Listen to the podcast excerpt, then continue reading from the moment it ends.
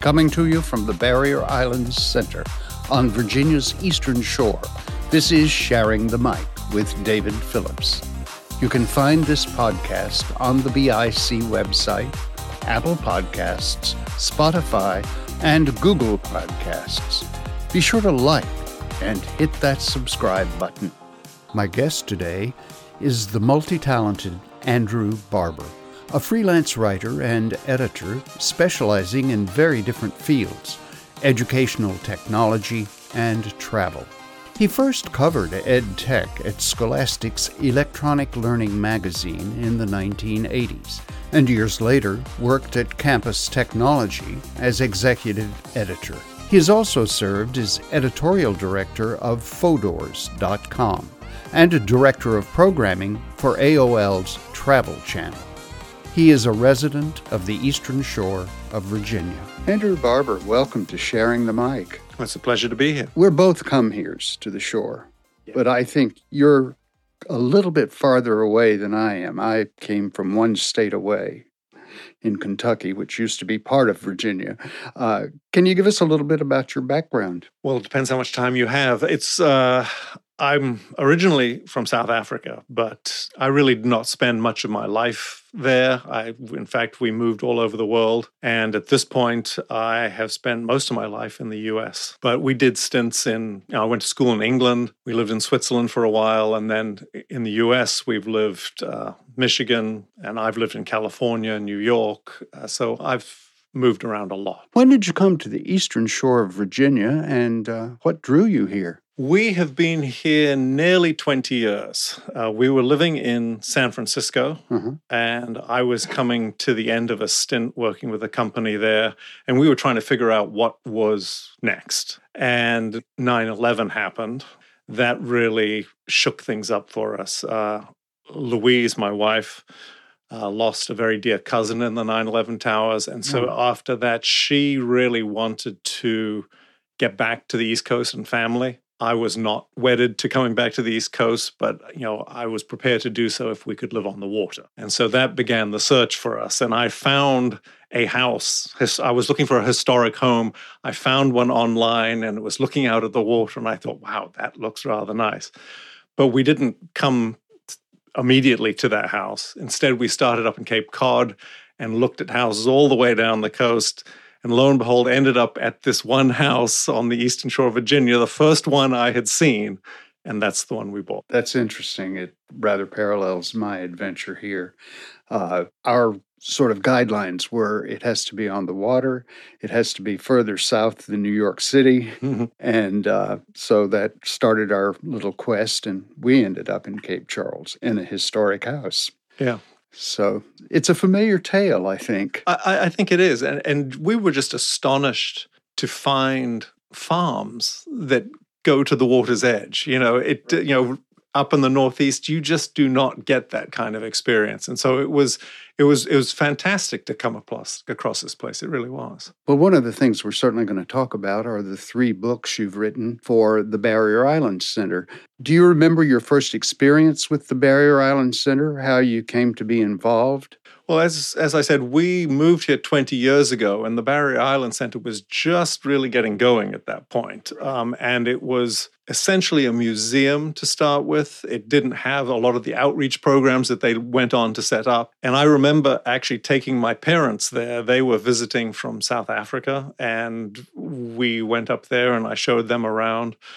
And also at that time, we had small children, as did you know, Sally Dickinson had small children. And so we also were drawn into that orbit later. Uh, as Sally got involved, we, we came to know the Barrier Island Center a lot better. But that first experience was really just a walk in to see the museum with my parents. Man, that's another very familiar story. Yes. A lot of the people that have gotten involved have just popped in because they saw it on the highway, and that's the right. rest is history, right. right? And it's always good. I mean, we we moved here and you know it's always good to know the underlying story of a place you live in and that's one of the great places to learn about it so what prompted you to write uh, a twisted christmas tale they asked me to okay.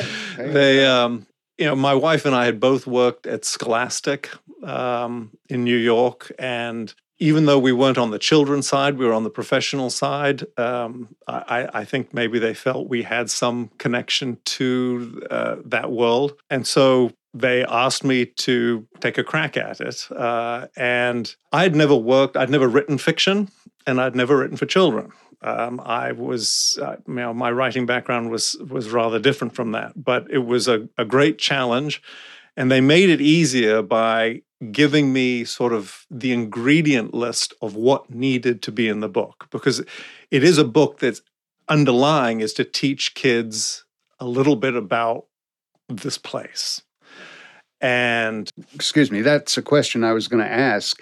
Uh, did it start out to be kind of an educational book or was it just a fun little story or it was intended to to have an educational component to it. And understanding that uh, sugar is easier than uh, is an easy way to take your medicine wrapping it up into a fun uh, children's book with sheep made it much you know much more palatable. And so there were elements that they wanted to get into the book um, the the almshouse itself and the history of the almshouse um, the twisted chimney the hog island sheep which is this this now uh, standalone breed that developed out on the on the islands they wanted all these different elements brought in and so i just needed to fit the puzzle pieces together and and and pull it together into a coherent story. So that was, and I think they did me a favor by giving me these must-haves.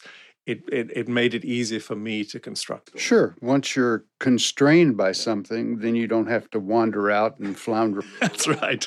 I did not have to beat about in the bushes. A Christmas Tale was published in 2012, and then the Hog Island Sheep in Red, White, and Ewe was published in 2014. The Hog Island Sheep in a State of U Nation was published in 2015. Explain a little bit about how the, the whole series evolved and also, they seem to all center on Hog Island one way or the other. Was there a particular reason that Hog Island was chosen? Because there's now going to be a film about Hog Island. Well, I, it's the sheep. It comes back to the sheep, um, and it's the Hog Island uh, sheep are a breed. And once we started down that road of of concocting a story involving sheep, it was always going to have to stick with Hog Island. You know, Hog Island itself, the history of Hog Island was was fascinating um, with Broadwater, the town of Broadwater at the end. So there was a lot of material to go through and a lot to teach kids about. So there wasn't any, it wasn't a dearth of material. Um, and the sheep was the framework on which we could construct more stories that looked at various phases of the history of those of the islands. You know, we didn't think it through all the way. So the first book, in terms of a linear rollout, there's no such thing. We go forward, we go back, we go forward. It's it's not a you know the Grover Cleveland would have been the third book should have come first, um, but that's not how it turned out. Are there any more planned? No, there are no more plans. I think I have ex- I have gone through every sheep pun I can come up with. I think I'm completely sheeped out at this point. Well, are there any future books on other subjects perhaps? Uh, uh, with the Barrier Island Center? Uh, no, not, not, at the moment. Uh, I have not discussed any further books with them. Um, you know, always open to to looking at new projects, but no, at the moment, no, nothing, nothing in the works. Well, as a neighbor of yours, I know that you're also something of a baker, and uh, you work alongside your wife Louise at the bakery on Mason in Cape Charles. Have you always been interested in baking, or is this something that came along after Louise got so involved with it? Louise was the driver of all of this. She started probably 11 years ago um, baking bread for a farmer's market over in Virginia Beach. And she actually got into baking bread for us because we couldn't get any good bread around here. There was no good bread to be had. And we had come from San Francisco where there was plenty of good bread to be had. So we missed it. And so she started. And eventually she got to a point where she felt confident enough to sell it at farmers markets. And she did that for eight years before she decided to jump into a retail place uh, in Cape Charles. During the last few years at the Cape Charles, uh, at the farmers markets, I was uh, making baguettes for her. That was how I got pulled in. Um, and I that's continues to be my main role is baking baguettes. It's a, it's a labor intensive job, and so that's I'm just focused on doing that. But it's you know it's there's a long family history on both sides actually with baking. Her grandfather was the baker at the Hotel Bossert in Brooklyn, and I only found out after we opened the bakery. My mother then said, "Well, you know, your great grandfather." Owned the best bakery in Benoni, which is a town in South Africa. Um, and I had no idea that there was this family connection to baking. So, yeah, big coincidence. It's in your genes. It's in the genes. Yes, there you go. Have you got anything you'd like to say in terms of telling other people about the Barrier Island Center and, or just about the Eastern Shore in general? Well, certainly uh, the Barrier Island Center has developed from those early days when when it did start to my recollection, mainly as a museum, it has really become a community center. And I think for anyone who is new to the shore and wants to get a flavor of the shore, a visit there goes way beyond just seeing what the exhibits are. I mean, it, you do get a sense of the heartbeat of the community when you start talking to the folks who work there and all the very uh, various events that go on there, whether it's cooking classes, the oyster roast, or whatever. It it is central at this point to Eastern Shore life, I would say. Um, and you know, I don't think you could start at a better place to get a sense of what's going on. So yeah, I would I would encourage anyone as if they're bringing relatives in or they're new to the area, make a stop. That's there. the place to go. It is, yeah. Yeah. Well, Andrew Barber, thank you so much. You are more than welcome. It's been a pleasure. Now, for a special treat, we have Andrew reading an excerpt from the Twisted Christmas Tale. You can find copies of this and the other two Hog Island sheep books at the gift shop in the Barrier Island Center Museum and the online store at www.barrierislandcenter.org. The Hog Island Sheep in a Twisted Christmas Tale. A long time ago, on Virginia's eastern shore, so long ago only your wrinkliest relatives might remember, there lived a little orphan girl. Her name was Amanda, and she lived in the almshouse, a home that gave shelter to poor people who had nowhere else to go. Although the almshouse fed her and gave her a bed to sleep in, life was very, very hard. The children had almost no toys to play with, and winter nights were freezing. Amanda decided to make some changes. She wrote a letter to Santa. Dear Santa, for Christmas, please bring warm blankets for our beds and some dolls to play with. Because of the cold, I'll probably be awake when you arrive. I hope the noise of my knees knocking doesn't scare your reindeer. Love, Amanda. Amanda sealed her letter in an envelope and addressed it Santa Claus, North Pole. After Chincoteague, just keep going. Suddenly, a strange look crossed her face and she burst into tears. She didn't have money for a stamp. But her tears didn't last long. You see, Amanda wasn't one of those children who whine and pout. She was made of sterner stuff. She wiped her face and started to think. That afternoon, she accompanied the cook to the harbour at Willis Wharf to buy bushels of clams and oysters. Shellfish was cheap back then, and the residents of the almshouse often ate them in soups, stews, and fritters. When no one was looking, Amanda crept down to the dock. From her pocket, she pulled a bottle that she had found behind the almshouse. She placed her letter inside and sealed it with a cork. She looked out over the channel at the expanse of salt grass. Then, with all her might, she hurled the bottle into the water and watched as the tide carried it toward the sea. Amanda knew the chances of the bottle reaching Santa were slim. The bottle would have to find its way past the barrier islands, islands with names such as Wreck and Mockhorn, Hog and Cob, that stood between the eastern shore and the Atlantic Ocean. Even then, the bottle would have to bob all the way to the North Pole, dodging icebergs, polar bears, and abominable snowmen. Amanda sighed and walked back to the clam shack. That night, not five miles offshore, a meeting was underway on Hog Island. A flock of 200 sheep was gathered on the beach around a bonfire.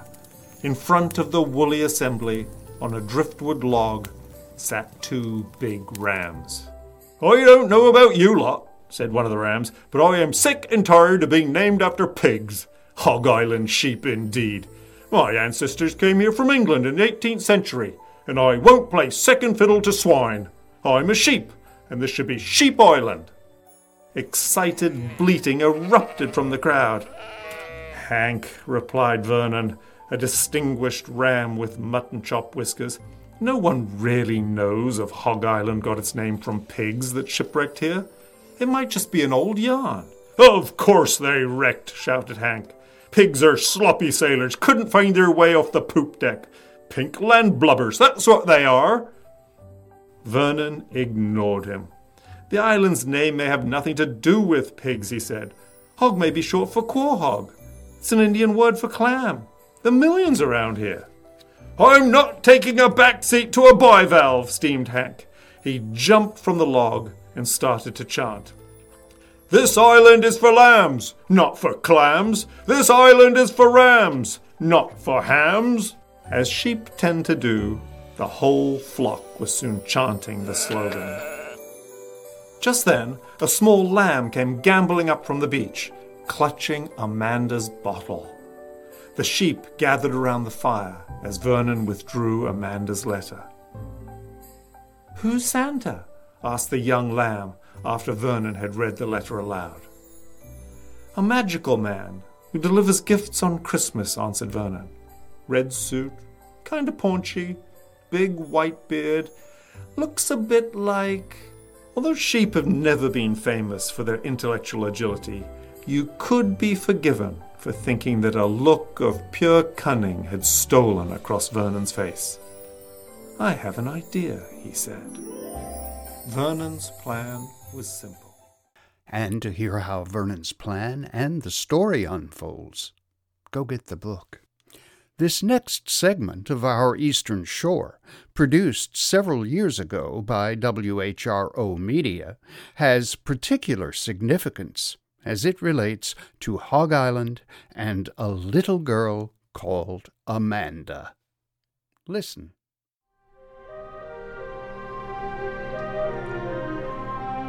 An orphan left on the steps of the county poorhouse, she became a true daughter of Virginia's barrier islands. You're listening to Our Eastern Shore. In 1864, Amanda Alton was born near Eastville. Amanda was just an infant when her father was lost at sea, and a few years later her mother died. She became a resident of the almshouse, or poorhouse, in Northampton County, where the Barrier Islands Center is now located. Amanda moved out to Hog Island when she was a teenager and was hired as a domestic for 50 cents a month, plus room and board. She kept that job until she met and fell in love with William Doughty. They decided to get married one Sunday, but when they went to look for the preacher, they discovered that he was out in the bay fishing. So they got into their boat and found him on the placid waters of Machipongo Bay, where they were united in marriage. Amanda, or as the islanders called her, Mander, was a resourceful and industrious woman, though she could neither read nor write. Besides her skills as a cook and a homemaker, a wife and mother, she was good at doctoring Amanda concocted her own liniments and salves and medications for different maladies. She was also an excellent seamstress. She could look at a dress in a catalog, make her own pattern, and sew an exact replica of the catalog version. As the saying goes, you do what you have to do. And Amanda Doughty, or Mander, as everyone called her, did just that. She was a good mother and a devoted wife, and even though she never went to school, she made sure her children were educated. Amanda believed in being respectful and abided by the Golden Rule. She endured many hardships in her life, but she persevered through strength and determination and went on to live a long and productive life. Our Eastern Shore is created by WHRO FM in partnership with the Barrier Islands Center. Funding has been provided by the Virginia Foundation for the Humanities. You've been listening to Sharing the Mic with David Phillips, produced by the Barrier Islands Center on Virginia's Eastern Shore. Sally Dickinson, Executive Director. Kristen Dennis, Office and Marketing Manager. Megan Ames, Director of Planning and Development. Tracy Jones, Director of Education. The Barrier Islands Center is located at 7295 Young Street in Machipongo, Virginia, 23405. The website is www.barrierislandscenter.org. If you have comments or questions about this podcast, please direct them to bicpodcast at icloud.com. If you have enjoyed this podcast, please tell your friends and subscribe. Until next time, this is David Phillips. Stay safe and be well.